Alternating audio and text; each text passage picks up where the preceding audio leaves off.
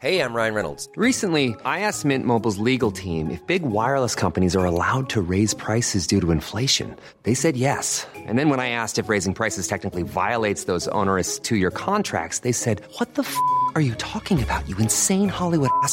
So to recap, we're cutting the price of Mint Unlimited from $30 a month to just $15 a month. Give it a try at mintmobile.com slash switch. $45 upfront for three months plus taxes and fees. Promo rate for new customers for limited time. Unlimited more than 40 gigabytes per month. Slows. Full terms at mintmobile.com. It's The Wonkhe Show. We're talking about the spring statement, a new strategy for UKRI, and social mobility. It's all coming up. than students might necessarily be. So even if they think, oh, we don't care, you, you know, this is, this just these are just costs that students and or new graduates are going to have to bear. The reality is, is that is that cash gets filled from somewhere else and from someone else, and and and that is going to hurt politically.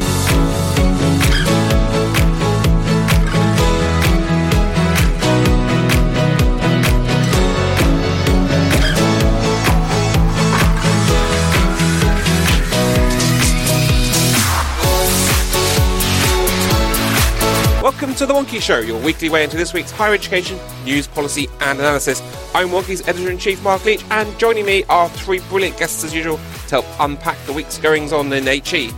In Hertfordshire, it's Andy Westwood, Professor of Government at the University of Manchester. Andy, your highlight of the week, please. Oh well, morning, Mark. My highlight is, uh, is probably uh, yesterday. I spent most of the day in Oldham, where we launched uh, an economic review of Oldham, which um, we've been working on for about the last six or seven months with. Uh, uh, with the council and with uh, Alan Francis, who's the chair of, who's the chief exec of the, the local FE college. So that was all all really good fun, actually. In Chepstow, it's Jenny Shaw, Higher Education External Engagement Director at Unite Students. Jenny, your highlight of the week, please. Hi, Mark. Well, you know how much I love a podcast. So, my highlight of the week has actually been how much podcasting I've managed to fit in this week. So, as well as being on the Wonkhe Show, which I always love, I've also been guest presenting Accommodation Matters, and I've even managed to fit in my own podcast as well. So, it's been audio heaven for me this week. And in Islington, it's Sunday Blake, Wonkhe's Associate Editor. Sunday, your highlight of the week, please. Uh, my highlight of the week was going to the UK Policy Away Day, um, and they're doing some really fantastic work and looking at some really progressive policy developments.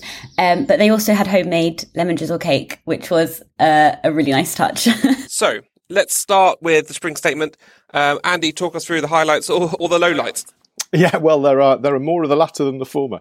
Um, I should start by saying, kind of, the spring statement is is is the lesser of the two big fiscal events of the year. So And it still sounds wrong to say, doesn't it, the spring statement? Because it was always the autumn statement and the budget in the spring. And this this does make more sense to do it this way around. But I just I can't. It doesn't roll off the tongue. The spring statement. No, no, and it doesn't. It doesn't. However much you might think it's worth having a, a sort of lesser, smaller one, which is just an update, which is what this is meant to be. It uh, you- events, not least at the moment around the world, kind of conspire against you, and it means that sort of a, a, a small, thinnish update suddenly looks quite inadequate when you look at all the things that uh, uh, people are confronted with. You, you know, whether that's in the kind of tensions globally around around Ukraine and its consequences, or the or the not unconnected cost of living crisis at home. So there's there's a, there's always a real worry that kind of you know however much you want to plan what you're going to tell the world or what you're going to tell the country about your fiscal plans that that, that doing a, a a deliberately sort of smaller briefer one isn't going to quite fit the um, demands of the time. And I think that's definitely been the case with uh, yesterday's event. And it's I think it was very notable that very very quickly even amongst the um, newspapers and media and columnists that that would typically support uh, uh, the, the, kinds of approaches that Rishi Sunak set out were pretty critical pretty quickly.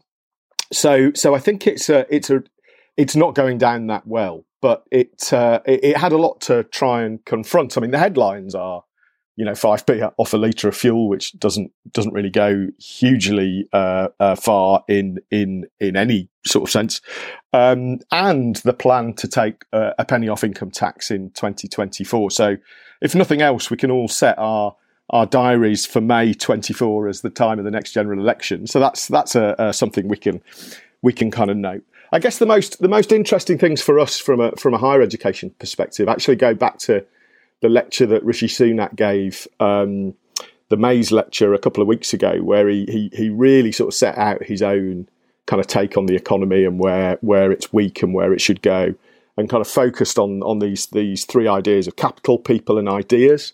and he riffed a bit on that in the spring statement yesterday, and landed in two very specific areas that that uh, are, might only be seen as peripherally interesting to the to the to the kind of higher education committee, uh, um, community, but are actually directly very interesting and uh, and will be something that we need to watch out as they do the work.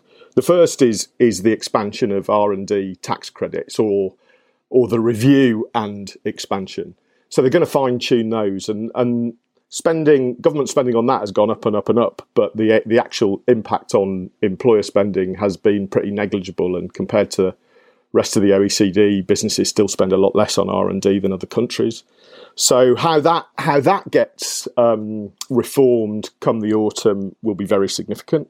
And then the other, not unconnected, uh, is is the promise to reform tax arrangements to support more employee training. Now, a lot of the headlines say that's about the apprenticeship levy, and that's obviously a central part, but it's not the only part. What Sunak diagnoses, both in the Mais lecture and in the spring statement, is that we don't do enough of that either. Uh, very low compared to other countries, and that that's you know if you want to get capital people ideas sorted, you've got to get that functioning. So he's going to put uh, more effort into what the tax arrangements are that support that. Interestingly, uh, not a lot of mention of uh, uh, the lifelong loan entitlement or the, uh, the, the policy that we might have spent most time thinking about. And so I think it's quite it's quite interesting to see how he talks about R and D and how he talks about adult skills, and they're very different. They're very different to the way BEIS or UKRI talk about R and D. They're very different to the way that universities talk about R and D, and the same really goes for all the adult training stuff. You know, we tend to think it's going to come in the form of a a lifelong uh, lifelong learning uh, set of policies. And actually, he's starting from the tax system and from firms. So some some really interesting areas for us to sort of think about. Well, what does that mean for us, as well as what does that mean for those different areas of policy that we're perhaps more uh, familiar with? So. Um, we'll find out in due course. Fascinating, and I mean, one of the other bit, the, the, the part of the criticism of the of the statement has been about its failure to deal with the cost of living crisis, isn't it? And there is clearly going to be a crunch on students. I mean, graduates. Uh, the, the other kind of the flip side of the uh, the statement was the, the, the fiscal headroom that the chancellor had to to make the changes that he made, the headline changes. Um, a lot of that turns out to be on the back of making graduate repayment much more punitive. The, the you know the the stuff that was announced back at the uh, the the Augar response a, f- a few weeks ago. So you've got to we've got a bit of a squeeze coming, haven't we? We've got, a, a, less fair deal for graduates and then students who are going to be hit quite hard by this cost of living crisis. Yeah, absolutely, and and it's it's it's going to oh, it's already it's already hitting students. It's already hitting higher education, and and and that's that's absolutely exacerbated by the rise in inflation, and that that's probably the other big theme of the spring statement that it's expected to peak at eight point seven percent I mean, these are levels of inflation that we've not seen since the 70s. Um, but the average this year is going to be 7.5%. Now, all of that means that whether it's students' money um, or, or the repayment arrangements uh, are going to get uh, harder and tougher very quickly. But of course, it also means that, uh, that the university's income, and you think back to the kind of freezing of the fee for the rest of the parliament, that that, that uh, inflation at that rate is going to is going to rapidly rapidly erode the the value of the fee, which obviously ties universities' hands to spend money on all sorts of different things, whether it's teaching and learning or pensions or or whatever else they want to yeah, I mean, actually, I, I, I, call it a double whammy. It's actually a triple whammy, isn't it? Because you've also got you've got you've got students with less money paying more back um, over their lifetime for a less good experience because universities are going to have less money spent. I mean, Sunday that um, Jim's analysis on the site this week is really interesting, isn't it? Because he kind of identifies that squeeze. And the the other thing, you know, people forget that that you know, many students will be classified as um, low you know low income, and uh, that because of the, their basket of goods, they're going to be hit really really hard by by inflation. Yeah, I mean, so I, I would recommend reading both DK and Jim's um, pieces on the site um, just to like get a really good orientation of, of, of how this is impacting students and graduates. Um, obviously, you know, things like 5p of fuel, you know, DK makes the point that, okay, some students are, some students have cars, but not many. And as for graduates, well, um, you know, can't, most graduates, uh, live in inner cities. You know, there's even no point in having a car. You can't afford a car. But I think the thing with the cost of living in young people is that, um, I feel like at the moment, everyone's a sort of everyone's assuming that it's a sort of individual um, detriment. So this idea of like young people having to tighten their belts a little bit, you know, maybe cook more at home. You know, there's that kind of trope of the avocado on toast or whatever. But actually, this is going to have like serious implications on things much further afield than just the sort of individual's luxuries. Um, because if you put this into the context of the pandemic, and I don't want to say post pandemic because I think we're still sort of navigating it, but, you know, obviously we do have more at home jobs and, um, you, know, the potential for more lockdowns or restrictions means that young graduates or, or graduates will be working at home. And what I've seen is a lot of people, uh, having to access their working space within their homes, but their homes are shared housing or not not the most optimal space in which to work. And that's because obviously they're trying to save money and student sorry, uh, graduates can't work in houses of six or seven 25 year olds, right? Especially if they're in loud built up areas. Um, and I feel that this is being made out to be a sort of individual cost of living, but this will have repercussions on like lots of things on output of output of work for organizations on performance on retention rates on knock on time and money spent potentially spent on recruitment you know we when we talk about a cost of living in a pandemic or post pandemic world we're not talking about the space that people go home to we're talking about the space that a lot of critical work is taking place that upholds the country and the economy. So it's, it's not just, oh, well, graduates are going to have to maybe not take a holiday this year.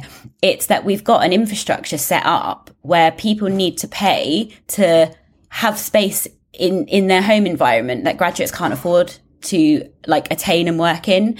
Um, so the, the sort of siphoning off of, oh, well, this is hitting graduates and it's, it's hitting them, you know, in terms of like having to pay a bit more. That is true. And obviously, like, I feel that we should, there should be sort of solidarity there, but it is going to have knock on impacts like across across the country in in in wider ways. Jenny, I, I don't want to tiptoe around the, the point that I mean you work for a you work for one of the, the largest student accommodation providers in the country, and I know you're you've got kind of broader concern of about about students and their experience and their well being, and but but I mean are you worried about how students are going to afford accommodation on a basic level? Yeah, I mean, I think there is a, a, a wider uh, position here. And I, I think, like Sunday, the, the thing that really stood out to me was that sort of generational effects. So I think that's the wider context.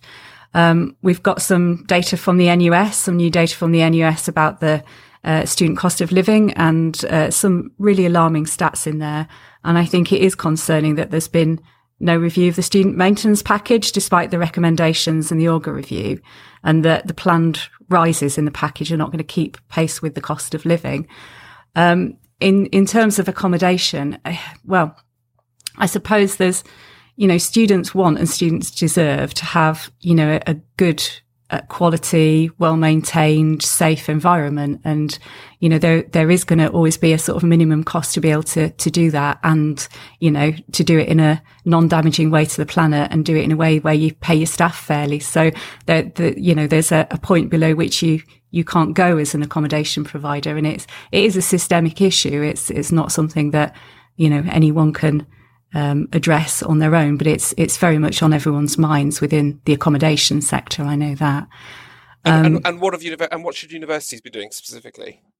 The question to all three of you. I, I, I think uh, I mean one of the interesting things about the politics of all of this, of course, the impact the impact on on students is is very very significant, and the impact on universities, as I say, from from that uh, declining value of, of of the fee and other uh, other sources of income. I keep thinking back to that slide that Mark Corver presented at your uh, recent Wonkhe conference, where he showed if if if you modelled the the value of the fee in real terms um, at the sorts of inflation rates that that we we we are now beginning to get used to, it, it disappears south very very quickly. Um, yeah, so so you know all of those long term plans that, that universities or even medium term plans, you, you, you, know, are pretty worthless. Um, but I also think that I mean the politics of of the budget and and this is and, and the next election, of course, is that whether it's accommodation or or additional costs of study because those costs don't go away.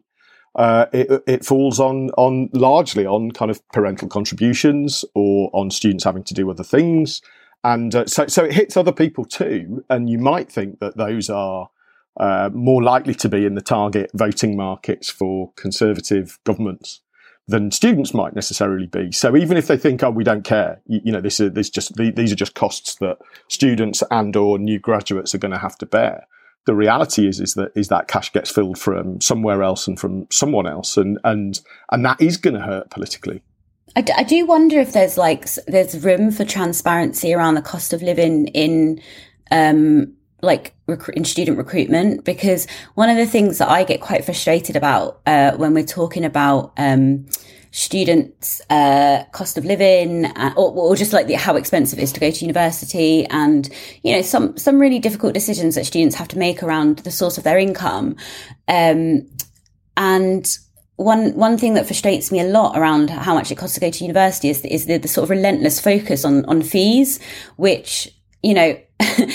it for, for, for the large part of students going to university, that is something that they are paying off after university. It's not something that they're sort of going to work and earning money for and balancing their studies. You know, that that's all about the cost of living. And it's really funny because when you if you're looking say say if you're looking to move somewhere and you've got you're looking at like a flat, right? And it says um, the cost of rent, but then underneath it has like, you know, the bills and the council tax and it says all the figures there. And as far as I'm aware, that's not something that students really get given, like when they're making decisions around like where to live and which institution to go to. And I don't think that that, I wouldn't advocate that as a, as a good way of matching up candidates with institutions like at all. But it's almost getting to the point where you feel like that should be happening because it, it's it's so that the applicant can make like the most informed decision around where they go.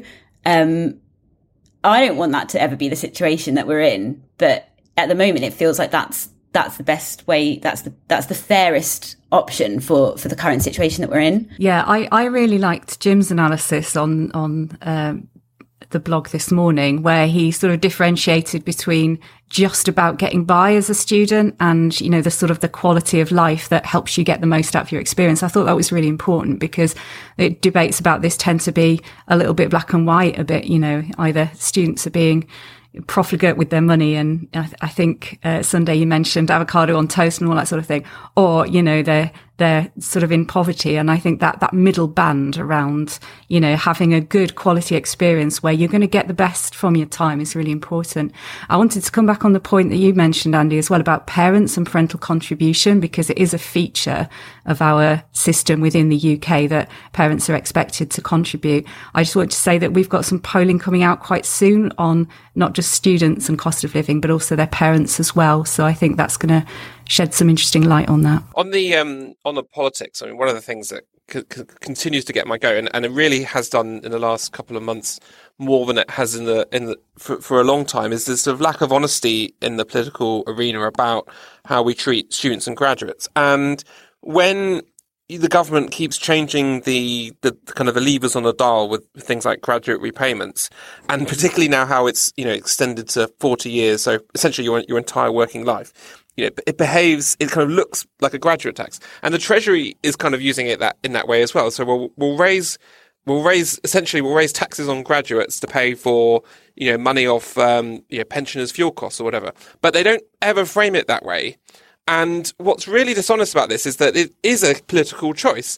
And, you know, by, by any, by any sensible measure, the chancellor needs to, to, you know, when he's on his feet, at um, the dispatch box needs to, needs to say, well, you know, this year we're going to be prioritising pensioners, and uh, and and and and I'm afraid to say that means you know it's going to be a tough times for graduates. Um, but, but but because but then we find that out in the red book afterwards. It's never ever it's never ever framed that way. But it's you know it's it's, it's essentially it's almost like they think no one's going to notice, but they do. I mean, it's in the, it's in every every single newspaper. The IFS mentioned it. It's in the FT. I mean, you know, it is noticed by people who pay attention to these things, isn't it? I think the dishonesty also like extends to you know when the Department for Education is making sort of big big uh, statements um, around student mental health, and I sort of think you know, ha, ha, like. Sh- it's not students notice it. You know, students are the ones reading the newspapers and seeing the headlines around the impact it's going to have on them.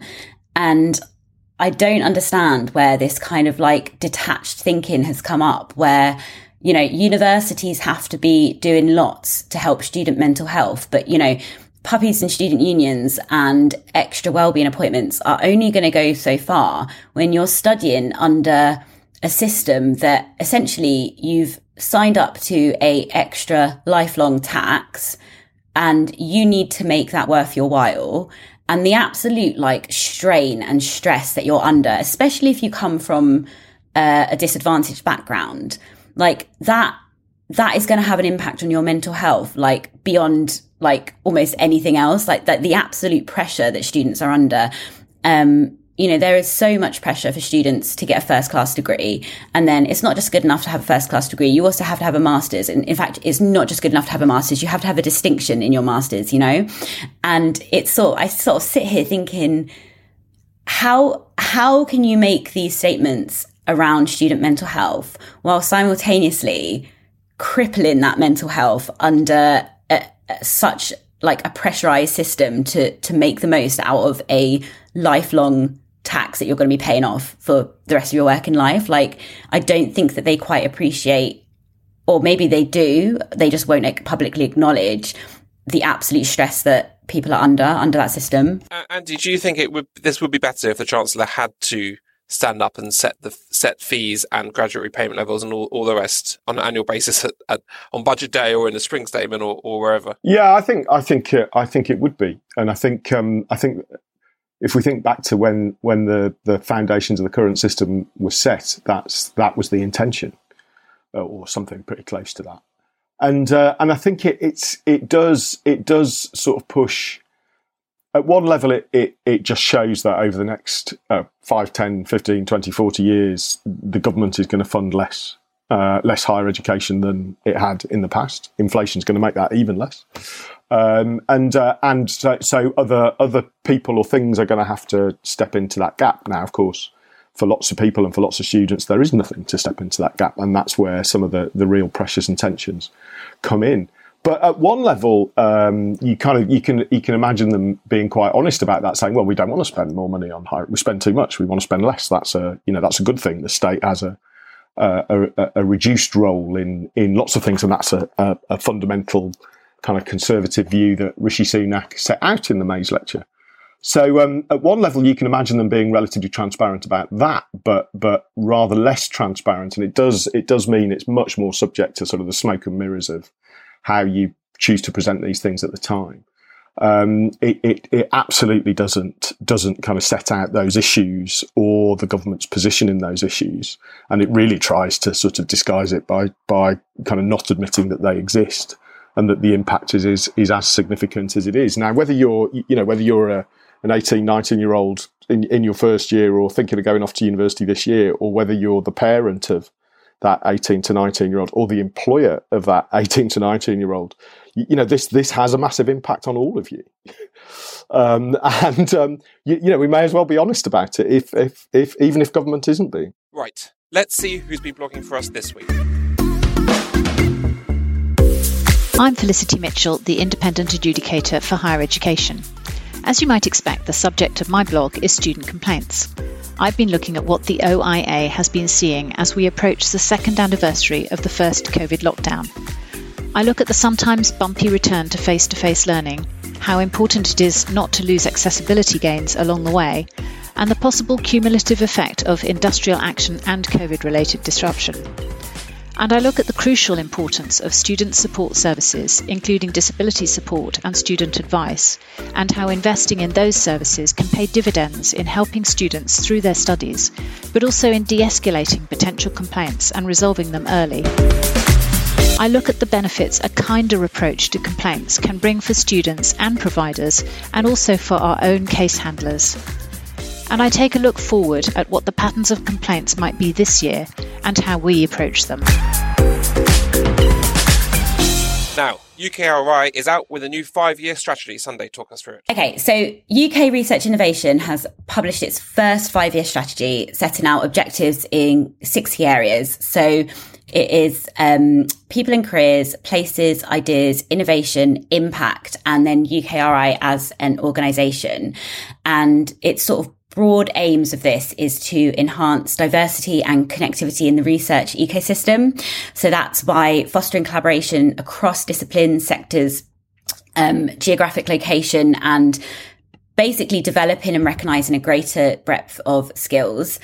Um, then they're going to invest in five key themes. Um, so net zero, health and well-being, infectious disease, uh, security and resilience and disparities in opportunities and outcome. Um, and the idea of this is to leverage the UK's competitive advantage um, with like increased investment in innovation.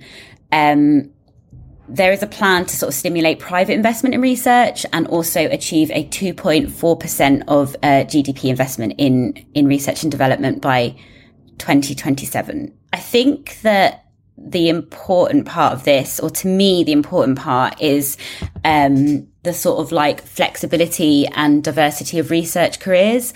Um, so the current system, obviously, uh, uh, they wrote in their strategy, has got two narrow measures of success and excellence, and does um, undervalue some skills that actually do contribute to sort of research more broadly. And I think that the cross sector mobility is really important as well, because I was wondering how much this would interplay with the sort of current exodus of people leaving academia. Um, you know, there's not really one day on Twitter where I don't see a sort of announcement of someone saying, I'm, I'm leaving academia. So I think that, you know, a strategy that strengthens ties with other sectors, which, you know, these sort of really great minds might be going into could be really good for the HE sector at large um, because I do sort of panic about the sector a little bit when I see these announcements almost every single day. Fascinating, fascinating. Um, Andy, I'm old enough to remember the Nurse review that, that led to the creation of UKRI in, in the first place, and in 2015, and um, things have changed quite a bit since then, haven't they? In terms of how the government sees research and how it kind of treats it treats science in, in particular. Yeah, it has, and and I think we should we should acknowledge straight off that the UKRI strategy isn't the same thing as the government strategy for R and D. And and if we look at if we look at the spending settlement between now and the end of the parliament, which as we know is a pretty good one, um, the the government now call uh, the the core research budget, uh, basically not not everything that UKRI have got, but largely what UKRI control, i.e. the the research councils. Um, and uh, uh, and and the core research budget also includes includes uh, QR QR money that's allocated, but that that's five point nine billion, and the government by 2024-25 will be spending twenty billion a year.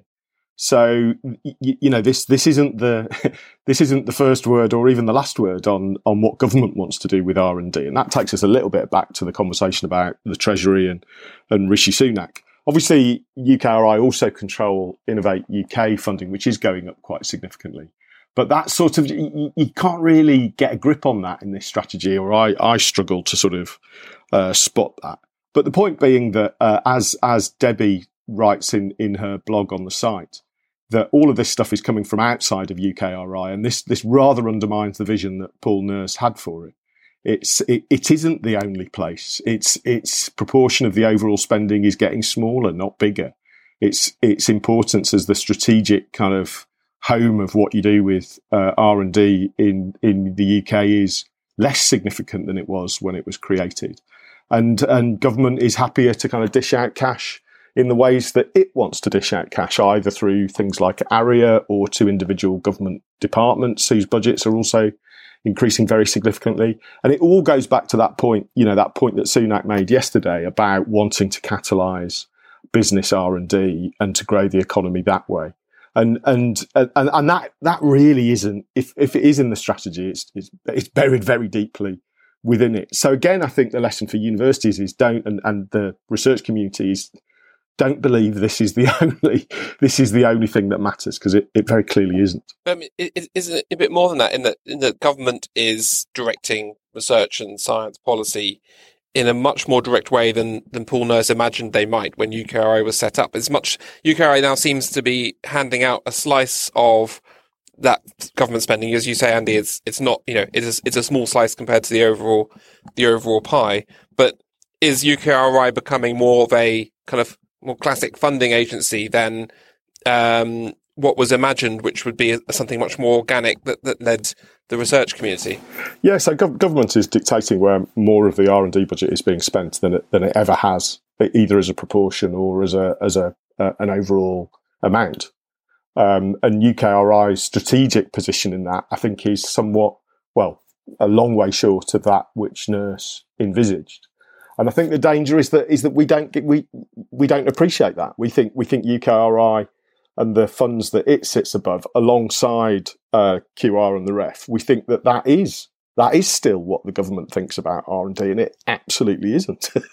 it's just it's just uh, the bit that we're most used to in universities. It's the bit that kind of you know people are promoted on the basis of, or that uh, uh, universities kind of get income largely from.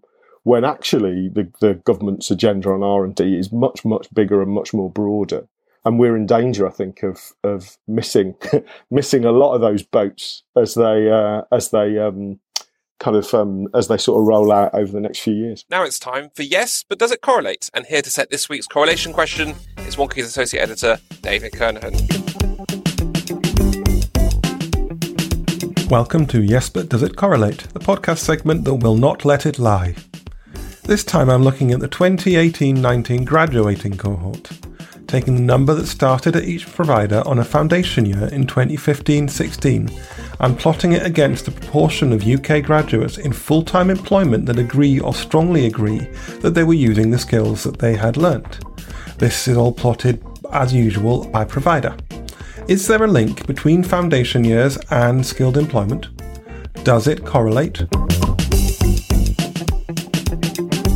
Uh, I'm I'm going to say it doesn't correlate because because um, it's so foundation year. Um, uh, my suspicion is that is that it um, it's it's going to be people that are uh, obviously the kind of entry profile people going into foundation years, the kinds of courses and universities that they, they tend to be at. I think there will be less of a link between generally between them and kind of labour market outcomes. So I, I I'm going to say no. I'm going to say yes. uh, the reason I'm going to say that it does correlate is because students on foundation years, like in order to take a foundation year, you have to have made like a deliberate choice around what skills you do and don't have before you even embark on your degree. So I'm going to say that the applicant uh, deliberation and uh, decision making is more targeted towards their skills and educational outcome and then employment outcome. So I'm going to say that yes, it does correlate. I'm going to say I don't know, but I, I, like Andy, my first thought was it is going to be driven by the profile of the institutions and the courses that are offering a foundation year.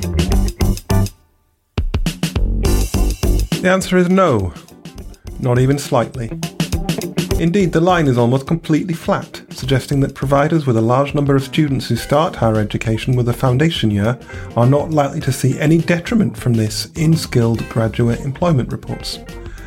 Data is from the HESA student and HESA graduate outcomes collections, and where the data doesn't exist, I've not plotted it.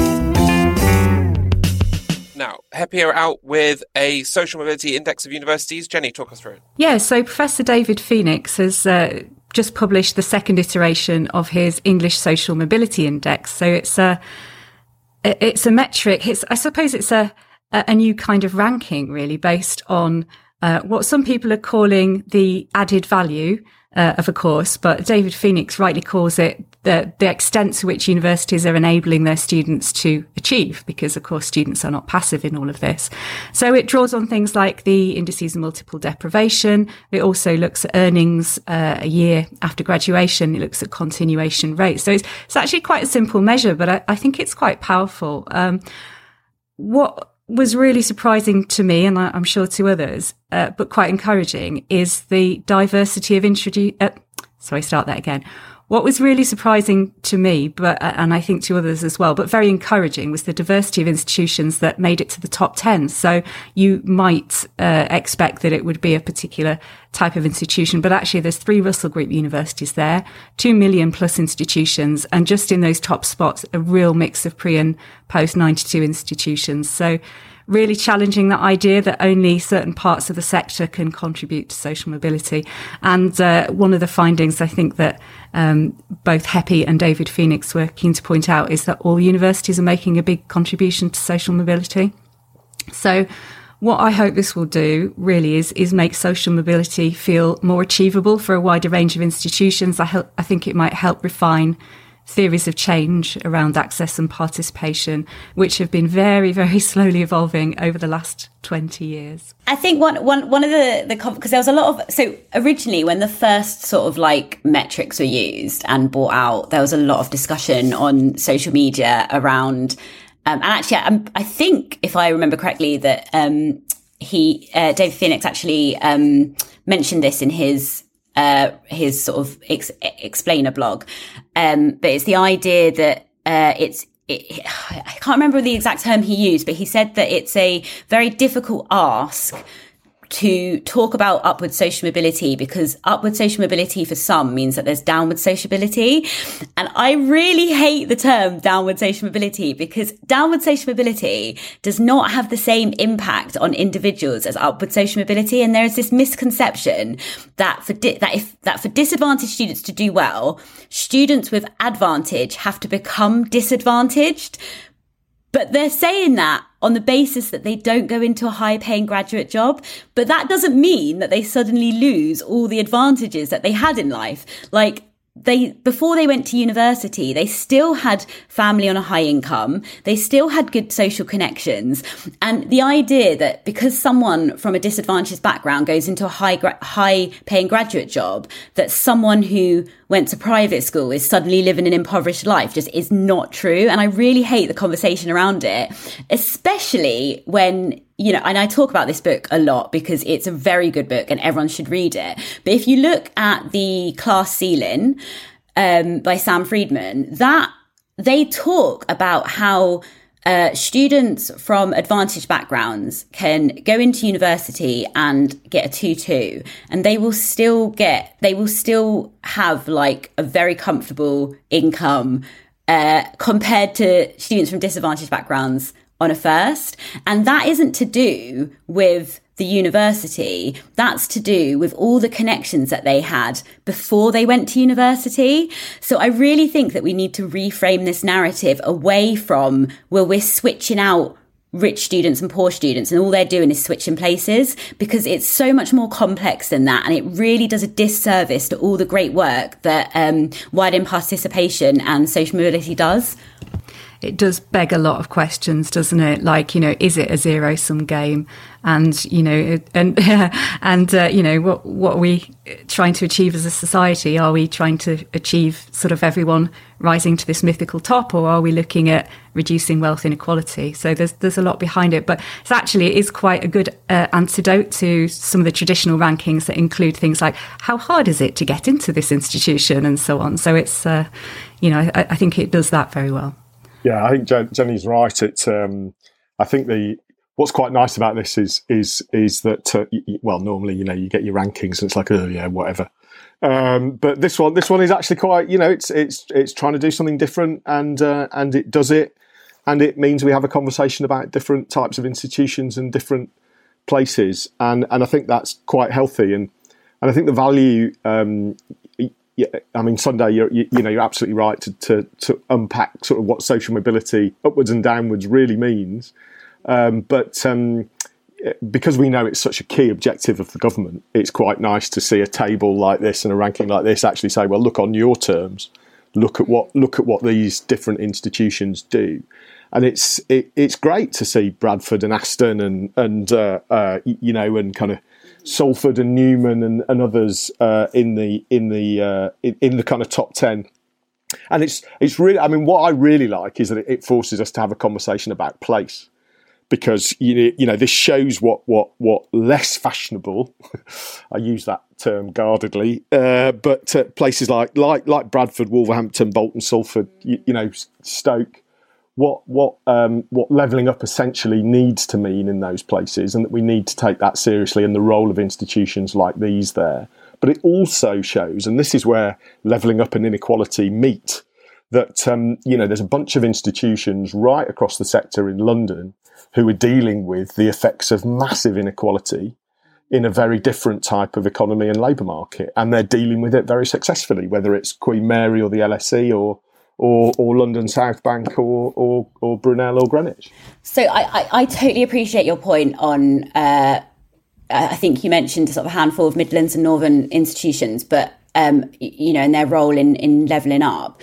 But it, like, I do have to point out that that that regional leveling up impact is only felt if the institution, if the area retains the graduates. And we know that a lot of rural universities and campuses, they do have massive graduate hemorrhages. And I say hemorrhages if it's a bad term. They have a uh, graduate exodus to, you know, to London uh, or up north, it's to Manchester. And um, I think, I mean, I think you're right. But like, obviously, this this isn't looking at graduates that stay in the locality. It's looking at graduate outcomes. We we don't know where those graduates are, right? And they and, and I think one of the one of the big issues with sort of like town gown divides or like, you know, student uh like like when when locals are are not you know feel a resentment towards students is this idea that students come they they gain all this knowledge and skills and then they take it elsewhere. They take it to london. So i think we have to be really careful about looking at sort of the the the positive impacts on the individual students from an institution compared with the positive impacts of for the region. Sorry, but well, look, let me just. I, I, agree, and, and you're right that the, the methodology here doesn't doesn't capture that. But you know, the particular institutions that are in the list, we do we do know from other data that whether it's Bradford or Wolverhampton or Teesside, that that you know they do retain much more of their graduates in the local area, much more of their their uh, undergraduates come from the local area and then stay there afterwards. So, so I think we can we can apply a level of that beyond the methodology, um, and and I think equally within within London that kind of inequality that I talk about within London uh, and and other parts of the southeast. Um, we can apply it in a different way. You know, we know we know that London retains more of its graduates, but it's significant that the um, um, you know that the, that they're recruiting from areas of of uh, uh, multiple deprivation and kind of taking people into the into those uh, levels of income in, albeit within the kind of London the London labour market. You know that journey still matters. Yeah. So I think you know you're right. You're right. But but but we can use this to kind of illustrate a, li- a little bit more about what we know about those yeah. institutions and places. No, that's a really good point. I, I, I like what you're saying about methodology, and what I actually liked about this report uh, was more more so than the content of the report was the way. Did you see the comparison columns where they showed uh, social mobility index based on one one methodology and then based on another? And I I, I found that because I'm sad, I found that really exciting because I thought like this just demonstrates how sensitive our league tables are to the metrics that we put in. And those metrics are based on the values of the people constructing the league tables. And I was like, this is like like obviously I'm interested in social mobility I was interested in the data, but like it was the the methodology that they were using to create it and, and, and the way that they had shown their work in and the way that the the, the university shifted in the rankings. I thought that was fascinating. So that's about it for this week. Remember to dig a bit deeper into anything we discussed today. You'll find links in the show notes on Wonkhe.com. Don't forget, you can subscribe to the podcast automatically. Just search for The Wonkhe Show via Spotify, Apple or Google Podcasts, or wherever else you listen. And to keep you and your organisation ahead of everything that's going on in UKHE, do head to our website to find out more about our various subscriptions. So thanks to Sunday, Jenny, Andy, and everyone at Team Wonkhe that helps make the show happen behind the scenes. Until next week, stay wonky.